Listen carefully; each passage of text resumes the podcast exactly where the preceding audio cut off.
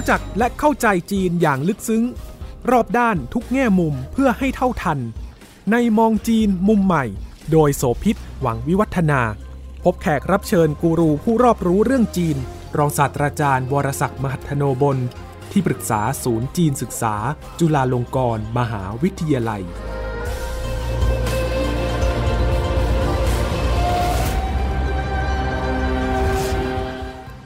สวัสดีค่ะ ถ้าพูดถึงเรื่องของจีน แล้วเจาะจงไปที่คนจีนเนี่ยก็ต้องบอกว่า ยุคหลังเปลี่ยนแปลงไปมากเลยนะคะ คุณผู้ฟัง ถ้าเราสังเกตเรื่องของความเปลี่ยนแปลงที่เกิดขึ้น ก็มีหลายมิติค่ะ ความคิดความเชื่อ ทัศนคติค่านิยม และแม้กระทั่งสิ่งที่ได้รับอิทธิพล ซึ่งตอนหลังพอจีนเปิดประเทศมากขึ้นเนี่ยการรับวัฒนธรรมจากฝั่งของโลกตะวันตก แล้วก็นานาชาติเข้าไปด้วยก็เริ่มผสมกลมกลืนกายกันไป วันนี้เราอยากจะชวนกันมาคุยเพื่อให้ทำความเข้าใจ แล้วก็ได้รู้จักคนจีนในอีกแง่มุมหนึ่งนะคะ ซึ่งไม่เหมือนเดิมนะคะ จีนเก่ากับจีนใหม่ก็มีความเปลี่ยนแปลงในหลายอย่างค่ะ เอาง่ายๆ คนจีนรุ่นใหม่ที่เข้ามาในเมืองไทย เรารู้กันว่าไม่เหมือนกับจีนบรรพบุรุษแล้ว นี่ยังไม่นับเรื่องของจีนภายในประเทศเองนะคะ คนรุ่นหนุ่มสาวก็แตกต่างจากรุ่นพ่อแม่ ปู่ย่าตายาย ทั้งความคิดความเชื่อความอ่าน แต่จุดเปลี่ยนสำคัญครั้งใหญ่ก็น่าจะเป็นหลังจากการปฏิรูปและเปิดประเทศ และพรรคคอมมิวนิสต์ได้มาเป็นผู้บริหารอย่างเต็มตัว เพราะว่าหนึ่งในสิ่งสำคัญนั้นก็คือกำหนดเรื่องของการที่ไม่ได้มีการให้นับถือศาสนาแต่ถ้าถอยไปกว่านั้นแล้วเนี่ยก็พบว่าสังคมจีนนั้นแต่ไหนแต่ไรมาหลายพันปีเนี่ยนะคะได้รับอิทธิพลที่อย่างรากลึกยาวนาน ทั้งจากลัทธิเต๋าขงจื่อรวมทั้งพุทธศาสนา นิกายมหายานด้วย แต่สิ่งเหล่านั้นเนี่ยได้ฝังร่องรอย แล้วก็มีผลต่อความคิดความเชื่อความอ่านของคนจีน ในยุคใหม่นี้มากน้อยแค่ไหน และเขาเปลี่ยนไปอย่างไร นี่เป็นเรื่องที่เราจะคุยกันค่ะรองศาสตราจารย์บรศักดิ์มหัทนบุญที่ปรึกษาศูนย์จีนศึกษา จุฬาลงกรณ์มหาวิทยาลัยจะคุยกัน สวัสดีครับ ถ้าพูดจะให้ชัดเจนมากขึ้นเปรียบเทียบระหว่างจีนเก่ากับจีนใหม่เนี่ยอาจจะต้องถอยลงกลับไปดูก่อนว่า แล้วคนในยุคก่อนๆนั้นน่ะสิ่งที่มีอิทธิพลต่อความคิดความเชื่อ จนทำให้เป็นตัวตนของคนในสังคมจีนเขาเนี่ยมันมีอะไรบ้าง อยากให้อาจารย์เล่าให้ฟังค่ะครับผมยกตัวอย่างง่าย ๆนะครับ ว่าปัจจุบันนี้เนี่ยเวลาเราดูข่าวจากเมืองจีน เห็นผู้นำจีน พบปะกันเองหรือว่าพบกับแขกต่างประเทศเขาจะสัมผัสมือแบบฝรั่งตะวันตกอ่าตะวันตกครับใช่ครับค่ะ แต่ถ้าย้อนกลับไปเนี่ยนะครับไม่ต้องไปถึงยุคโบราณนะเอาแค่ช่วงที่จีนเข้าสู่ยุคสมัยใหม่ การศึกษาแบบตะวันตกได้เข้ามาในจีนมากแล้ว มีบุคคลที่เป็นชนชั้นปัญญาชนหรือนักวิชาการนะครับที่มีความรู้แบบตะวันตกเนี่ยผมก็ยังพบนะครับว่าในสมัยนั้นเนี่ยเวลาคนจีนเขาพบหน้ากันเนี่ยเขายังไม่ได้สัมผัสมือแบบตะวันตกนะ เขาทักทายกันด้วยวิธีไหนคะอาจารย์เอ่อด้วยวิธีการโค้งอ่าโค้งแบบคนจีนก็คือเหมือนกับเรายกมืโค้องคำนับไหว้สวัสดีอืมอืมอืมครับ ผมนึกว่าพอตะวันตกเข้ามาแล้วเนี่ย คนที่เรียนอยู่มหาวิทยาลัยเริ่มมีการศึกษาก็จะสัมผัสมือกัน แต่จริงๆแล้วเปล่าเลยไอ้การสัมผัสมือกันเนี่ยมาทีหลัง ผมเข้าใจว่าตอนที่สู่ยุคสาธารณรัฐในสมัยเจียงไคเชกค่ะเป็นผู้นำอืมของสาธารณรัฐจีนในแผ่นดินใหญ่ เนื่องจากว่าต้องเจอชาวต่างชาติเขาก็เลยสัมผัสมือทำไปทำมาก็เห็นสัมผัสมือระหว่างกันเองนะครับผมจำได้ว่ารายการของเราเคยพูดถึงกระบวนการ 4 พฤษภาคม ใช่แล้วครับ ก่อนหน้าเหตุการณ์ครั้งนั้นน่ะ พวกปัญญาชนรวมทั้งเหมาเจ๋อตงนะครับ เวลาเจอกันก็ยังโค้งกำนับกันอยู่ อืมวิธีการโค้งคำนับนี่พบว่าก็จะแพร่หลายในหลายชาติในเอเชียนะเกาหลี ญี่ปุ่นนะใช่ก็จะมีรากที่ล่องรอยแบบเดียวกัน ครับครับอันนี้เป็นตัวอย่างง่ายๆนะครับที่เป็นเป็นแบบค่านิยมความเชื่อแบบเก่าค่ะนะครับ แต่ตอนนี้ไม่ละไม่แล้วไม่แล้วก็ตั้งแต่ยุคคอมมิวนิสต์มานี่เราเห็นชัดเจนเลยว่าเขาสัมผัสมือแม้กระทั่งกับคนจีนด้วยกันเอง การโค้งคำนับก็เห็นน้อยลง น้อยลงจะพบอย่างเดียวก็คือที่ที่เห็นชัดๆนะครับก็คือในพิธีกรรมอ่าแบบจีน เช่น งานศพงานศพเอ่อหรือการโค้งกำนับให้กับที่เป็นงานพิธีแบบ โบราณเช่นเอ่องานแต่งงานไฟฟ้าดินเออใช่ครับคำนับคู่บ่าวครั้งที่สาวหนึ่งครั้งที่สองครั้งที่สามใช่ไหมใช่ใช่ใช่เออครับค่ะอันนี้เป็นตัวอย่างว่ามันเปลี่ยนแปลงไป ซึ่งแน่นอนทุกสังคมก็จะเปลี่ยนนะคะครับแต่ว่าที่น่าสนใจคือความคิดความเชื่อของคนจีนต่อบางเรื่องอะค่ะอะถ้ายกตัวอย่างนะคะคุณผู้ฟังหนึ่งคนจีนไม่มีศาสนาละยุคหลัง หลายคนมากก็จะบอกว่าไม่มีศาสนาบอกพูดแซวกันเล่นๆบอกว่าเอาแล้วคนจีนเขานับถืออะไรในยุคนี้ที่จะเป็นตัวยึดเหนี่ยวจิตใจครับเพื่อนคนจีนคนหนึงก็พูดแกล้งแซวแต่ก็มีความหมายจริง ๆ อยู่ค่ะเขาบอกว่าเฉียนคือเงินครับนับถือเงินเป็นพระเจ้าแล้ว เอามีผลประโยชน์ต่างตอบแทนมาก็ว่าได้อะแต่ว่าอะอันนี้มันก็มีอิทธิพลนะแต่คงไม่ถึงขั้นขนาดนับถือเป็นศาสนาเนาะครับแล้วก็เอ่ออย่างหลายอย่างในในเมืองจีนที่ทำตามประเพณีของบรรพบุรุษก็ไม่มีแล้วนะคะ อย่างบ้านเราอะมีอะไรนะ กินเจ เทศกาลใหญ่ในเมืองไทยปรากฏในเมืองจีนก็เป็นเรื่องธรรมดามากที่คนที่ไม่ไม่กินเนื้อสัตว์แต่เขาก็เฉพาะกลุ่มครับการไหว้ในช่วงเชงเม้งครับเผากระดงกระดาษอย่างเงี้ยมาทำในที่สาธารณะที่โล่งแบบนี้ไม่ได้นะ ผิดกฎหมายครับอะไรอีกคะเทศกาลฉลองนี่ล่าสุดของบ้านเราก็เพิ่งจะผ่านเทศกาลไหว้พระจันทร์มาครับก็ไม่ได้มีเฉลิมฉลองในเมืองจีนอีกแล้วครับพวกเนี้ยเปลี่ยนไปเยอะเชิงประเพณี วัฒนธรรมและความเชื่อครับ ถ้าถอยกลับไปค่ะอาจารย์ คนยุคเก่าเนี่ยลัทธิเต๋า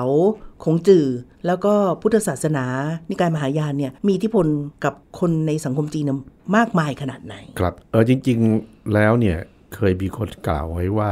ในตัวบุคคลคนจีนหนึ่งคนเนี่ยค่านิยมและความเชื่อเนี่ยมันถูกหล่อหลอมจากลัทธิกงจือเออลัทธิเต๋าหรือภาษาจีนกลางเรียกว่าเต้านะครับ แล้วก็ พุทธมหายานนะครับ ทั้ง 3 ส่วนผสมผสานกันไปในตัวหนึ่งคน คือหมายความว่าในตัวบุคคลคนจีนหนึ่งคนเนี่ยเวลาจะพูดจะคิดจะทำอะไรเนี่ยมันก็จะมีไอแนวหลักความคิดความเชื่อของ3ามสิ่งสามนิกายหรือศาสนาเนี่ยผสมปนเปกันอยู่นะครับถึงแม้ว่าจะผสมปนเปกัน 3 ความคิด 3 นิกาย 3 ลัทธิ3 ศาสนาอะไรก็แล้วแต่นะครับ แต่สิ่งที่เราพบก็คือว่าทุกคนก็ยอมรับ ร่วมกันว่าเอ่อหลักคิดที่มีอิทธิพลเป็นพื้นฐานสูงสุดเนี่ยคือลัทธิกงจือคือคนจีนยึดถือลัทธิของจืออย่างมั่นคงนะในอดีต แต่ก็มีบางบางเสี้ยวบางส่วนในชีวิตประจำวันนับถือเซียนอ่าเซียนอันนี้ใช่ใช่ก็อันนั้นก็คือศาสนาไอ้ลัทธิเต๋าค่ะแต่ก็เข้าวัดในศาสนาพุทธอืมซึ่งเป็นมหายาน แล้วก็นะครับมี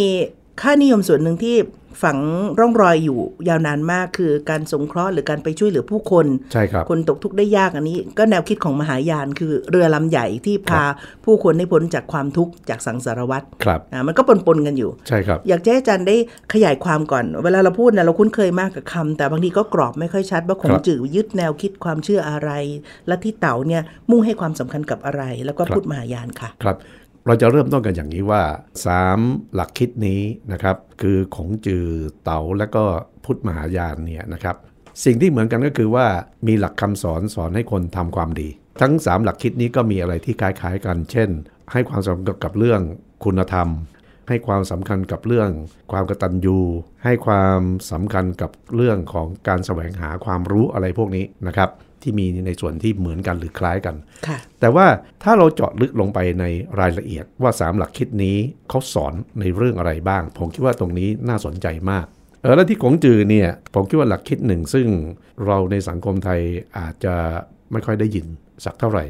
แต่ว่ากลุ่มคนที่ศึกษาเรื่องของปรัชญาของขงจือเนี่ยโดยเฉพาะในสายรัฐศาสตร์เนี่ยเขาจะให้ความสำคัญกับเรื่องหนึ่งก็คือที่ขงจือเรียกว่าความเที่ยงแห่งนามเอ่อ ความเที่ยงแห่งนามที่มาจากภาษาจีนก็คือคำว่าเจิ้งหมิงนะครับ ภาษาอังกฤษใช้คำว่าเอ่อ rectification of names เราเราจะอธิบายความหมายของคำคำนี้ได้ยังไง ผมคิดว่าเรื่องนี้เป็นเรื่องที่สำคัญมาก ก็คือว่าผมขอเริ่มจากภาษาจีน ก็คือคำว่าเจิ้งหมิงคำว่าเจิ้งเนี่ยแปลว่าเที่ยงแท้แน่นอนไม่เบี่ยงเบนหมิงนี้ก็คือชื่อชื่อหรือนามนะครับภาษาอังกฤษใช้คำว่า rectification เนี่ย rectification of name ก็คือแก้ไขชื่อให้ถูกต้องเอ๊ะ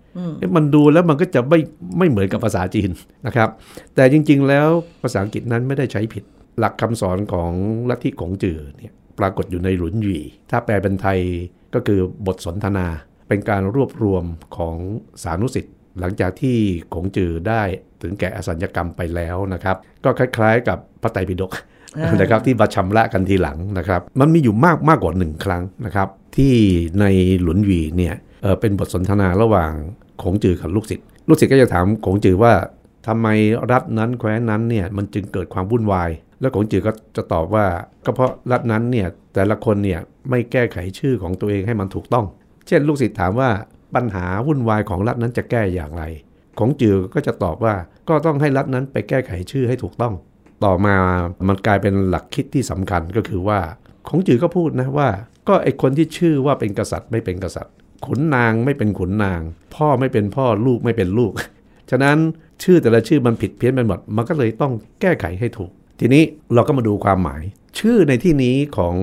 ของเจือหรือนามนี้นะครับ ไม่ไม่ใช่ชื่อหรือนามของตัวบุคคล เช่น คุณโสพิษหรือผมชื่อวรศักดิ์ไอ้นี่เป็นนามของตัวบุคคลนะครับ แต่ว่าชื่อหรือนามในที่นี้มันเป็นชื่อและนามในทางสังคม เรียกว่าเป็นบทบาทหรือตำแหน่ง ใช่ครับใช่ไหมฮะคล้าย ๆอย่างนั้นนะครับอ่าเอ่ออย่างเช่น คุณโสพิษเนี่ยเอ่อถ้าว่าโดยอาชีพนามในทางสังคมของคุณโสพิษณขณะนี้คือสื่อมวลชนค่ะถ้านามว่าสื่อมวลชนเนี่ยถ้าจะให้มันเที่ยงแท้แน่นอน เป็นความเที่ยงของนามเนี่ย สื่อมวลชนเนี่ยเขาจะมีจริยธรรมของสื่อมวลชนกำหนดเอาไว้ว่าอะไรที่ทำได้อะไรที่ไม่ควรทำต้องนำเสนอข่าวสารข้อมูลอย่างถูกต้องเที่ยงตรงใช่อ่าและอย่างกรณีล่าสุดที่เป็นข่าวมานี้ก็ถือว่าไม่ทำให้ถูกต้องที่นักข่าวมีการไปรับเงินของตำรวจใช่ครับอ่าอันนี้ไม่ได้อันนี้ใช่ถือว่าผิดละใช่ครับค่ะครับผิดหลักการเพราะเพราะฉะนั้นเอ่อสมมุติว่านามว่าสื่อมวลชนไม่เที่ยงตรงค่ะเช่นไปรับซองข่าวมีปัญหาแน่ มีปัญหา มันจะทำให้ขาดความน่าเชื่อถือ เกิดสิ่งที่เลวร้ายตามมาถ้าถ้าผมเป็นอาจารย์เนี่ยชื่อมันก็บอกอยู่แล้วว่า ก็คือต้องสอนหนังสือและสอนให้ดีที่สุดค่ะนะครับ แต่ถ้านามว่าอาจารย์เนี่ยสมมุติว่าไปไปขายยาบ้าให้กับนิสิตอืมไอ้นี้มันมันไม่เที่ยงสังคมก็จะเกิดวุ่นวายอ่าอะทีนี้ที่ผมยกตัวอย่างมานี้เนี่ยยกตัวอย่างแบบปลีกย่อยเล็ก ๆ แต่ถ้าเป็นนามที่มันใหญ่ขึ้น เช่นนามว่ารัฐบาลอืมเอ่อรัฐบาลนี้ต้องบำบัดทุกข์บำรุงสุขค่ะ ให้กับราษฎรใช่ไหมครับ แต่ถ้ารัฐบาลเนี่ยนามว่ารัฐบาลคอร์รัปชันอะอย่างนี้ก็จะเกิดความวุ่นวายขึ้นมา ไม่ค่ะปฏิบัติตามนามของตัวเอง หรือนามที่ใหญ่ๆระดับชาติเลยเช่นคำว่าประชาชน มีความเที่ยงของตัวเองนะ เช่น ประชาชนหลีกเลี่ยงการเสียภาษี อย่างนี้สังคมก็จะเกิดความวุ่นวายขึ้นมา หรือแม้กระทั่งถ้าเป็นสามีและภรรยา ไม่ได้ใช่ทำในหน้าที่ที่ควรกระทำของตัวเองนั่นก็มีปัญหาคบชู้นอกใจกันไปใช่ มีรักซ้อนคอะไรรับอย่างเงี้ยใช่ไหมคะใช่หรือว่านามว่าพ่อแม่นะครับอ่าถ้าเกิด พ่อเมาหยำเปทุกวันเออแม่เล่นการแม่เล่นไพ่ทุกวันนะฮะมันก็จะนำมาสู่ความวุ่นวายในสังคมหน่วยสังคมที่เป็นครอบครัวค่ะนะครับเพราะฉะนั้นของจือเนี่ยก็บอกว่าเรื่องนี้เป็นเรื่องสำคัญที่ถ้าทุกคนปฏิบัติอยู่ในบทบาทของตัวเองได้อย่างเหมาะสม สังคมใช่ครับก็จะมีความสุขใช่ครับไม่มีปัญหาใช่ครับสิ่งนี้ฝังอยู่ในวิธีคิดวิธีเชื่อของคนจีนมาอย่างยาวนาน ใช่ครับ เป็นเป็นเวลาอย่างน้อยที่สุดก็ไม่ต่ำกว่า 2,000 ปีค่ะเพราะว่าตอนที่ขงจือมีชีวิตอยู่ แล้วก็เผยแพร่หลักคำสอนของตัวเองเนี่ยเมื่อประมาณ 2,500 ปีก่อน แต่ว่าตอนนั้นเนี่ยความคิดของลัทธิขงจือยังไม่ได้ถูกนำมาใช้ในระบบการเมืองการปกครองของจีน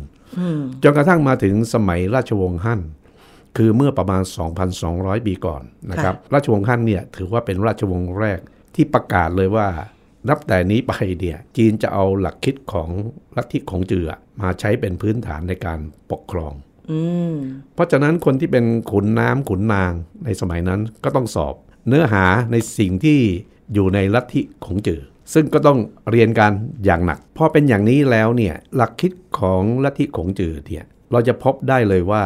เมื่อเมื่อคุณมีความรู้สูง ควรที่จะรับใช้สังคม คือมาเป็นขุนนางมาเป็นผู้ปกครอง แล้วผู้ปกครองก็มีนามของตัวเอง ซึ่งจะต้องปฏิบัติให้มันเที่ยงอ่า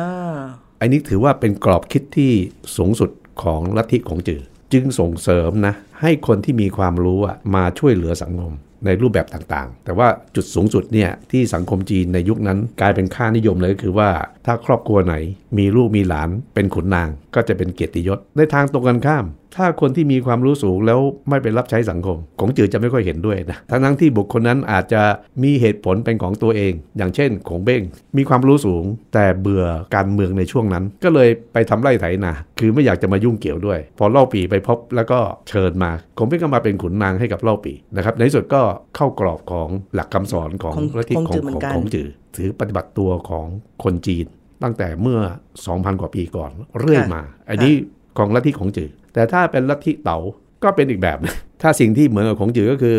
หลักคำสอนที่สอนให้คนเป็นคนดี แต่สิ่งที่ตรงกันข้ามก็คือว่าไอ้ที่สังคมวุ่นวายเนี่ยเป็นเพราะไอ้พวกนักการเมือง คือคนที่มีความรู้แล้วก็ไปรับใช้การเมืองนะครับ ไปเป็นขุนน้ำขุนนางกันแล้วแต่เนี่ย ในที่สุดมันก็ขัดแย้งกันแล้วก็หาความสงบไม่ได้ค่ะเพราะฉะนั้นลัทธิเต๋าเนี่ยจะเน้นการปลีกวิเวก หรือที่ศัพท์กำลังภายในชอบชอบใช้นะ เร้นกายอ่าเอาไม่ยุ่งเรียนกับเกี่ยวกับผู้คนก็ใช่ไปฝึกปฏิบัติกับตัวเอง ไปเรียนรู้กับตัวเองอยู่ข้างใช่ในครับไปไปอยู่กับธรรมชาติค่ะนะปรับตัวเองให้สมดุลกับธรรมชาติ แต่ก็ประกอบคุณงามความดี เราจะเห็นได้ว่าลัทธิของจือจะตำหนิพวกลัทธิเต๋ามาก คุณมีความรู้สูง แต่เอาแต่ตัวเองเออไม่ช่วยเหลือผู้คน ใช่ไม่ยอมมารับใช้ชาติ ในแง่มุมของลัทธิเต๋าเขาก็มีเหตุผลของเขาเพราะว่าการรับใช้ชาติเนี่ยมันเหมือนกับเอ่อถ้าพูดหลักศาสนาพุทธนี่นะ เป็นกิเลสอย่างหนึ่งนะครับ เพราะฉะนั้นเร้นกลายไปปีกวิเวกเนี่ยอยู่กับธรรมชาติ ก็ถือว่าเป็นวิถีชีวิตที่มุ่งไปสู่ความสงบ ไม่วุ่นวายกับสังคมภายนอก เคยมีบางคนนะครับ มองว่าลัทธิเต่าเนี่ยจะคล้ายๆศาสศาสนาพุทธ แต่จริงๆแล้วไม่ถึงขั้นนั้น เพราะว่าหลักศาสนาพุทธเนี่ยจะปลีกวิเวกหาความสงบเนี่ยจุดสูงสุดของศาสนาพุทธนั่นก็คือนิพพาน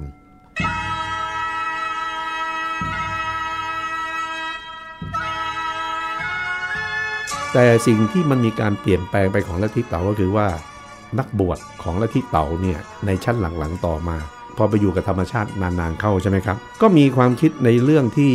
จะทำอย่างไรให้ชีวิตเป็นอมตะไปเล่นแร่แปรธาตุเพื่อจะหายาอายุวัฒนะ กลายเป็นว่ามีความเชื่อเรื่องเสียนเรื่องเทพ เพราะฉะนั้นเราจะเห็นได้ว่าสิ่งศักดิ์สิทธิ์ของจีนเนี่ยโดยพื้นฐานเนี่ยจะมาจากลัทธิเต๋า ฉะนั้นวัดของลัทธิเต๋าเนี่ยจะมีพวกเซียนพวกอะไรอยู่เยอะ ได้ตรา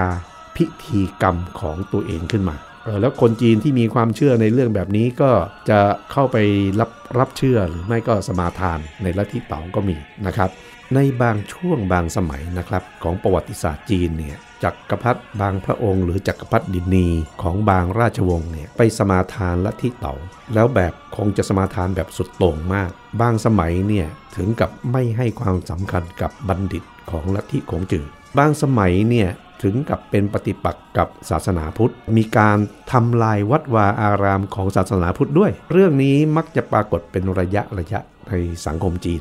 ยุคหลังอย่างเช่นการดูฮวงจุ้ยพวกสินแส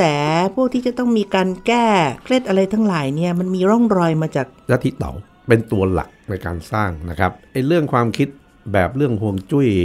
หรือโง่เฮงอะไรพวกนี้เนี่ยนะครับคนจีนเขามีมานานแล้วนะเพียงแต่ว่าลัทธิเต๋าเนี่ยตอนหลังไปขยายความคิดความเชื่อของตัวเองจากที่เน้นอยู่กับธรรมชาติเนี่ยมาเป็นเรื่องเหนือจริงนะครับ เขาก็เอาความคิดในเรื่องของ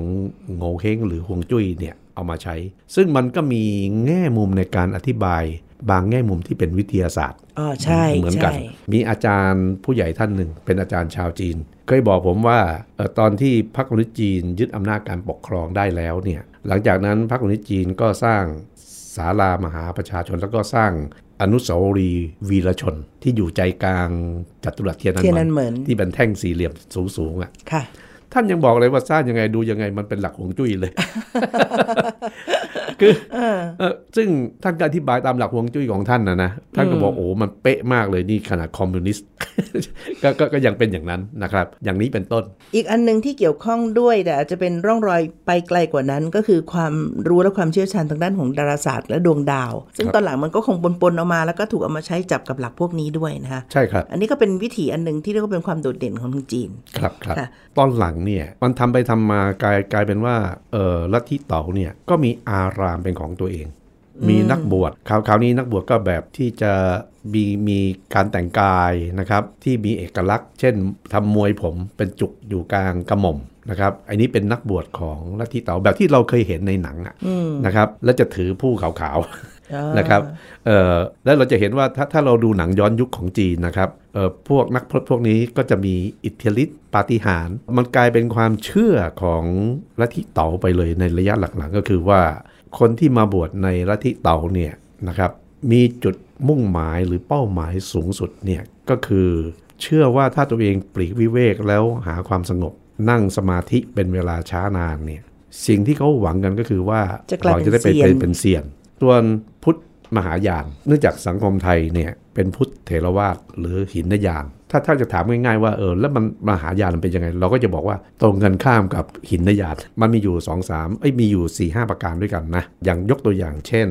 มหายานเนี่ยจะมีอิสระต่อการตีความพระธรรมวินัยได้มากกว่าหินนยาน แต่แต่ไม่ได้ไปไปทำให้มันเสียหายอ่าผมยกตัวอย่างเช่น เทรวาสเนี่ยผู้หญิงเอาเอาอย่างบ้านเราเนี่ยจะบวชก็ยังยากเลย ใช่นะครับเอ่อบวชได้อย่างดีก็บวชชี ซึ่งนุ่งห่มขาว แต่ถ้าถ้าจะบวชเป็นภิกษุณีเนี่ยไม่มี มันถูกสร้างขั้นตอนว่าต้องมีการรับรองด้วยมีข้ารือหัดมีนั่นนี่นู่นแล้วต้องใช่มีพระอุปชฌาย์มาเงื่อนไขมันเยอะมากอะใช่ ความหมายนี้คืออะไร ก็คือหมายความว่าถ้าผู้หญิงจะมุ่งอรหัตผลจะยากกว่าผู้ชาย จะมุ่งสู่นิพพานจะถือวัดปฏิบัติเดียวกัน ในเชิงของเทรวาสนี่ไม่ง่าย ใช่แต่ของมหายานเนี่ยอิสระมากกว่า หมายถึงมุ่งไปสู่นิพพานนั่นแหละนะครับจะจะจะทำได้ง่ายกว่าของหินยาน เราจะพบว่าในจีนเนี่ยมีหลักคำสอนหรือเรื่องเล่าที่เกี่ยวกับพระโพธิสัตว์เยอะมากใช่เช่นเจ้าแม่กวนอิมอะอันนี้ชัดเจนอ่าเป็นผู้หญิง พระโพธิสัตว์นี้คือใคร คือคนที่บรรลุธรรมแล้ว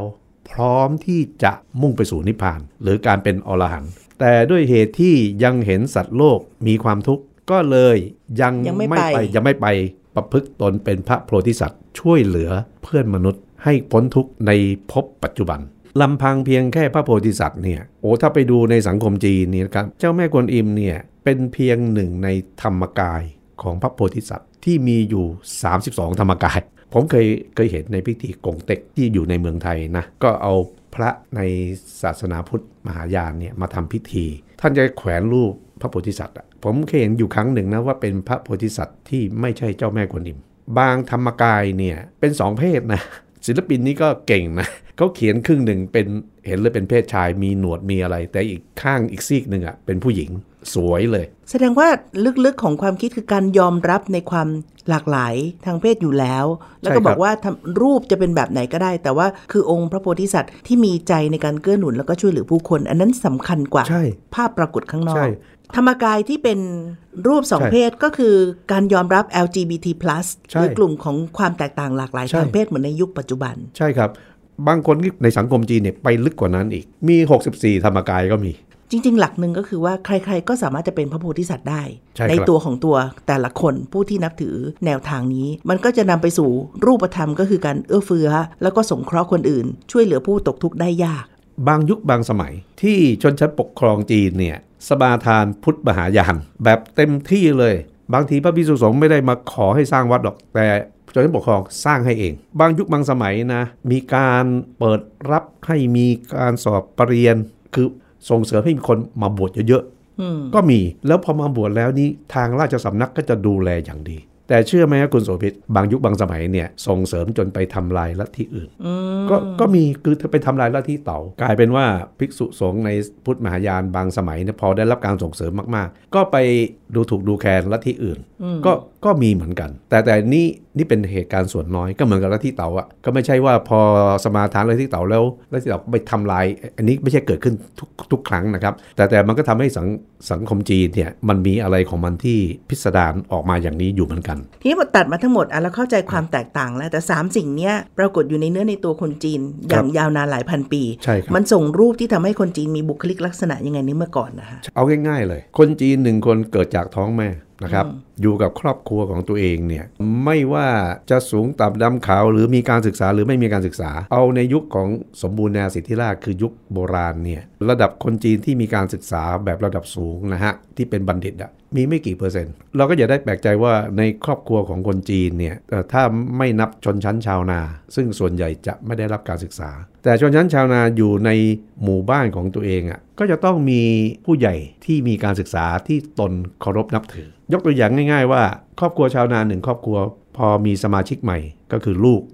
มันต้องตั้งชื่อ ก็ต้องไปหาผู้หลักผู้ใหญ่ที่มีความรู้ในลัทธิของจือหรืตั้องลัชื่ทอธิเพราะเต๋าๆดีๆความหมายดีๆอะไรอย่างนี้ยนะครับ ทีนี้พอถึงช่วงเวลาที่สำคัญนะครับ ชาวจีนในยุคโบราณก็จะเข้าวัดไปไหว้พระ อันนี้ผมหมายถึงในศาสนาพุทธ แต่ในขณะเดียวกันก็ไม่เว้นที่จะไปไหว้พระในศาสนาเต๋าหรือลัทธิเต๋าเหมือนกันก็คือเออไม่มีการรังเกียจอะไรที่เป็นสิ่งศักดิ์สิทธิ์เป็นความหวังของชีวิต คนจีนนั้นเขาก็ถือปฏิบัติ แต่ ที่ผมบอกว่าตั้งแต่เกิดจากท้องแม่มาเนี่ยอยู่ในครอบครัวของตัวเองเด็กนั้นจะถูกอบรมสั่งสอนบนพื้นฐานของลัทธิขงจืออืมเพียงแต่ลัทธิขงจือนั้นเออไม่มีอารามในเชิงที่เป็นแบบรูปธรรมเต๋าที่เห็นเออใช่หรือแบบเป็นวัดแบบศาสนาพุทธค่ะนะครับ แต่จะมีก็แต่วิหารของขงจือ ซึ่งอันนั้นเขาสร้างเพื่อมันไม่เชิงอนุสรณ์สถานให้คนมาเคารพนี่แหละนะครับ แต่ในยักษ์ของการเคารพก็ไม่ได้มองว่าขงจือนั้นเป็นเทพ ในยุคหลังขงจือถูกนำมาใช้ตั้งเป็นสถาบันขงจือใช่ครับเพื่อจะส่งออกความเป็นจีน แล้วก็ค่านิยมหลายอย่างเนี่ยสู่โลกนานาชาติ ซึ่งก็รวมทั้งเรื่องภาษาวัฒนธรรมครับนะการอักษรเขียนแล้วก็วิถีชีวิตเก่าๆพิธีจิบชงชาหรืออะไรต่างๆ ด้วย ใช่ครับ อะไรก็แล้วแต่ที่ผมบอกว่าสังคมจีนโดยพื้นฐานเนี่ยคือถึงแม้จะมีหลักความคิดความเชื่อใน 3 หลักนะคือของจือเอ่อเต๋าแล้วก็ พุทธมหายานเนี่ยแต่โดยพื้นฐานที่แสดงออกเนี่ยเอยเราจะพบว่าอิทธิพลของลัทธิของจือจะมีมากกว่า มันนะครับปรากฏหลายอย่างค่ะคุณผู้ฟังหนึ่งเราเห็นโดดเด่น คือคุณจีนจะให้ความสำคัญกับเรื่องของความกตัญญูรู้คุณ พ่อแม่ครับการต้องย้อนกลับไปเลี้ยงดูนะผู้เฒ่าผู้แก่ การไปเอ่อ ช่วยเหลือสงเคราะห์คนอื่น ในเชิงของการเป็นจิตอาสา ซึ่งเดี๋ยวเราจะคุยว่าคนจีนยุคใหม่มันก็จะมีร่องรอยเหล่านี้อยู่ครับแล้วก็เรื่องของการนับถืออาวุโส ทั้งหมดมันสะท้อนมาจากความเที่ยงแห่งนามทั้งสิ้น ในบทบาทหน้าที่ที่คุณกระทำเนี่ยลูกก็มีหน้าที่ที่จะต้องดูแลพ่อแม่ พ่อแม่มีหน้าที่เลี้ยงดูบุตรให้ดี ปรากฏเหล่านี้หมดเลยที่เรียกว่าเป็นความโดดเด่นใช่ครับและฝังรากลึกยาวนานมันโยงไปถึงเรื่องของค่านิยมการที่เป็นลูกชายที่ต้องมีบทบาทหน้าที่คือเป็นผู้สืบทอดตระกูลและอื่น ๆด้วยใช่ไหมคะใช่ครับเออใช่ครับ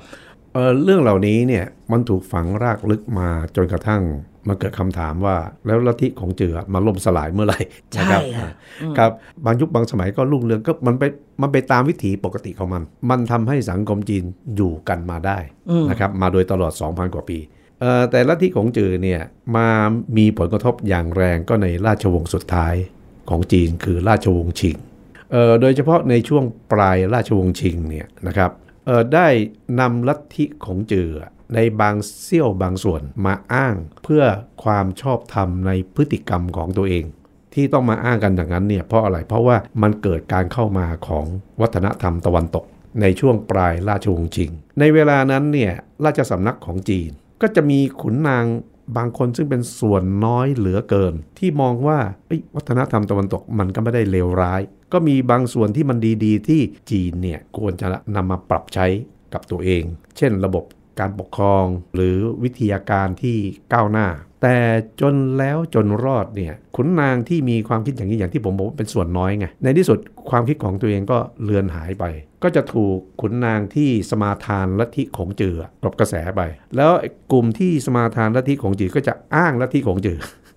ว่าไม่มีหลักคำสอนใดในโลกนี้ที่จะประเสริฐเท่ากับลัทธิของจืออีกแล้ว แนวทางวิถีปฏิบัติอะไรก็แล้วแต่ที่เป็นมาแต่โบราณ 2,000 กว่าปีเนี่ยก็ให้ยึดถือปฏิบัติต่อไป ทีนี้พอมาถึงหลักคำสอนที่คุณโสภิตบอกว่ายกตัวอย่างเช่น ความกตัญญู ก็ก็หมายความว่าจักรพรรดิพระองค์ไหนที่เกิดมีแนวคิดว่าอยากจะนำวัฒนธรรมตะวันตกมาใช้เนี่ยอยากจะปฏิรูป อยากจะปฏิรูป ถือว่าไม่กตัญญูอกตัญญูใช่หรือว่าอากาศคือทำผิดประเพณีทำผิดประเพณีอย่างผมยกตัวอย่างจักรพรรดิกวางซุยนะครับที่มีแนวคิดปฏิรูปอะแล้วตอนหลังเอ่อพระนางซูสีไทเฮาไม่เห็นด้วย มันมีอยู่ความคิดวูบหนึ่งของจักรพรรดิกวางซวี่ก็คือว่าต้องทำรัฐประหาร คือจริงตัวเองเป็นจักรพรรดิอยู่แล้ว เพียงแต่ว่าตกอยู่ภายใต้อิทธิพลของพระนางซูสีไทเฮาค่ะเพราะฉะนั้นถ้าเกิดรัฐประหารเนี่ยก็บอกว่าต้องทำลายโค่นอำนาจของพระนางซูสีไทเฮาพระนางซูสีไทเฮารู้ข้อมูลนี้ก่อน ก็เลยจัดการกับจักรพรรดิกวางซวี่อืมแล้วข้อกล่าวหาที่สำคัญที่สุดอกตันยูเพราะมันถูกเอามาใช้เป็นเครื่องมือใช่ทางการเมืองใช่สำหรับจัดการคนอื่นที่เห็นต่าง ใช่ครับ แล้วแล้วในที่สุดช่วงปลายราชวงศ์ชิงจีนก็ทำอะไรไม่ได้เลย ก็คือไม่ปฏิรูปตัวเอง ในที่สุดก็ล่มสลายไป ตอนนั้นเนี่ยก็มีการวิพากษ์วิจารณ์ลัทธิของจือโดยปัญญาชนคนรุ่นใหม่เขาไม่ได้วิจารณ์ในแง่ที่จะทำลายนะเขาพบว่าลัทธิของจือเนี่ยมันก็มีจุดอ่อนในตัวของมัน เพราะยุคสมัยมันเปลี่ยนแปลงไป แต่โดยพื้นฐานแล้วเขาก็ยังเห็นว่าลัทธิของจือนั้นยังมีข้อดีอยู่อีกมากค่ะเพียงแต่ว่าวัฒนธรรมตะวันตกมันก็ไม่ได้เลวร้าย ก็สามารถอยู่ร่วมกันได้ ฉะนั้นพอตอนที่จีนเข้าสู่ยุค สาธารณรัฐนะครับเออถ้าเราไม่คิดถึงความเป็นเผด็จการของเจียงไคเชกตัวของเจียงไคเชกนี้ก็ไม่เคยทำลายเลัทธิของจือนี่ก็เป็น ภาพที่ทำให้เห็นว่าจากอดีตจนมาถึงยุคสำคัญที่ทำให้เกินจุดเปลี่ยน แล้วก็มีความเปลี่ยนแปลงในเชิงระบบวิธีคิดและวิธีเชื่อของคนจีนเป็นอย่างไรนะคะ จะมีจุดเปลี่ยนอีกครั้งหนึ่งในตอนที่พรรคคอมมิวนิสต์เข้ามาบริหารประเทศนี่แหละ คงต้องเอาไว้รอบหน้าทีเดียวจะได้คุยกันอีกทีหนึ่งนะคะทำให้เห็นว่าอะไรที่อยู่ภายใต้ความคิดความเชื่อของคนจีน แล้วก็ทำให้คนจีนเป็นปัจจุบันนี้ อาจารย์วรศักดิ์มหาธนบลที่ปรึกษาศูนย์จีนศึกษา จุฬาลงกรณ์มหาวิทยาลัย และดิฉันโสภิตบังมีวัฒนา วันนี้เราสองคนลาแล้วนะคะ สวัสดีค่ะ สวัสดีครับ ติดตามฟังรายการมองจีนมุมใหม่ ได้ทางเว็บไซต์และแอปพลิเคชันไทย PBS Podcast กดติดตามสื่อสังคมออนไลน์ ทั้ง Facebook Twitter Instagram และ YouTube ไทย PBS Podcast ไทย PBS Podcast View the world via the voice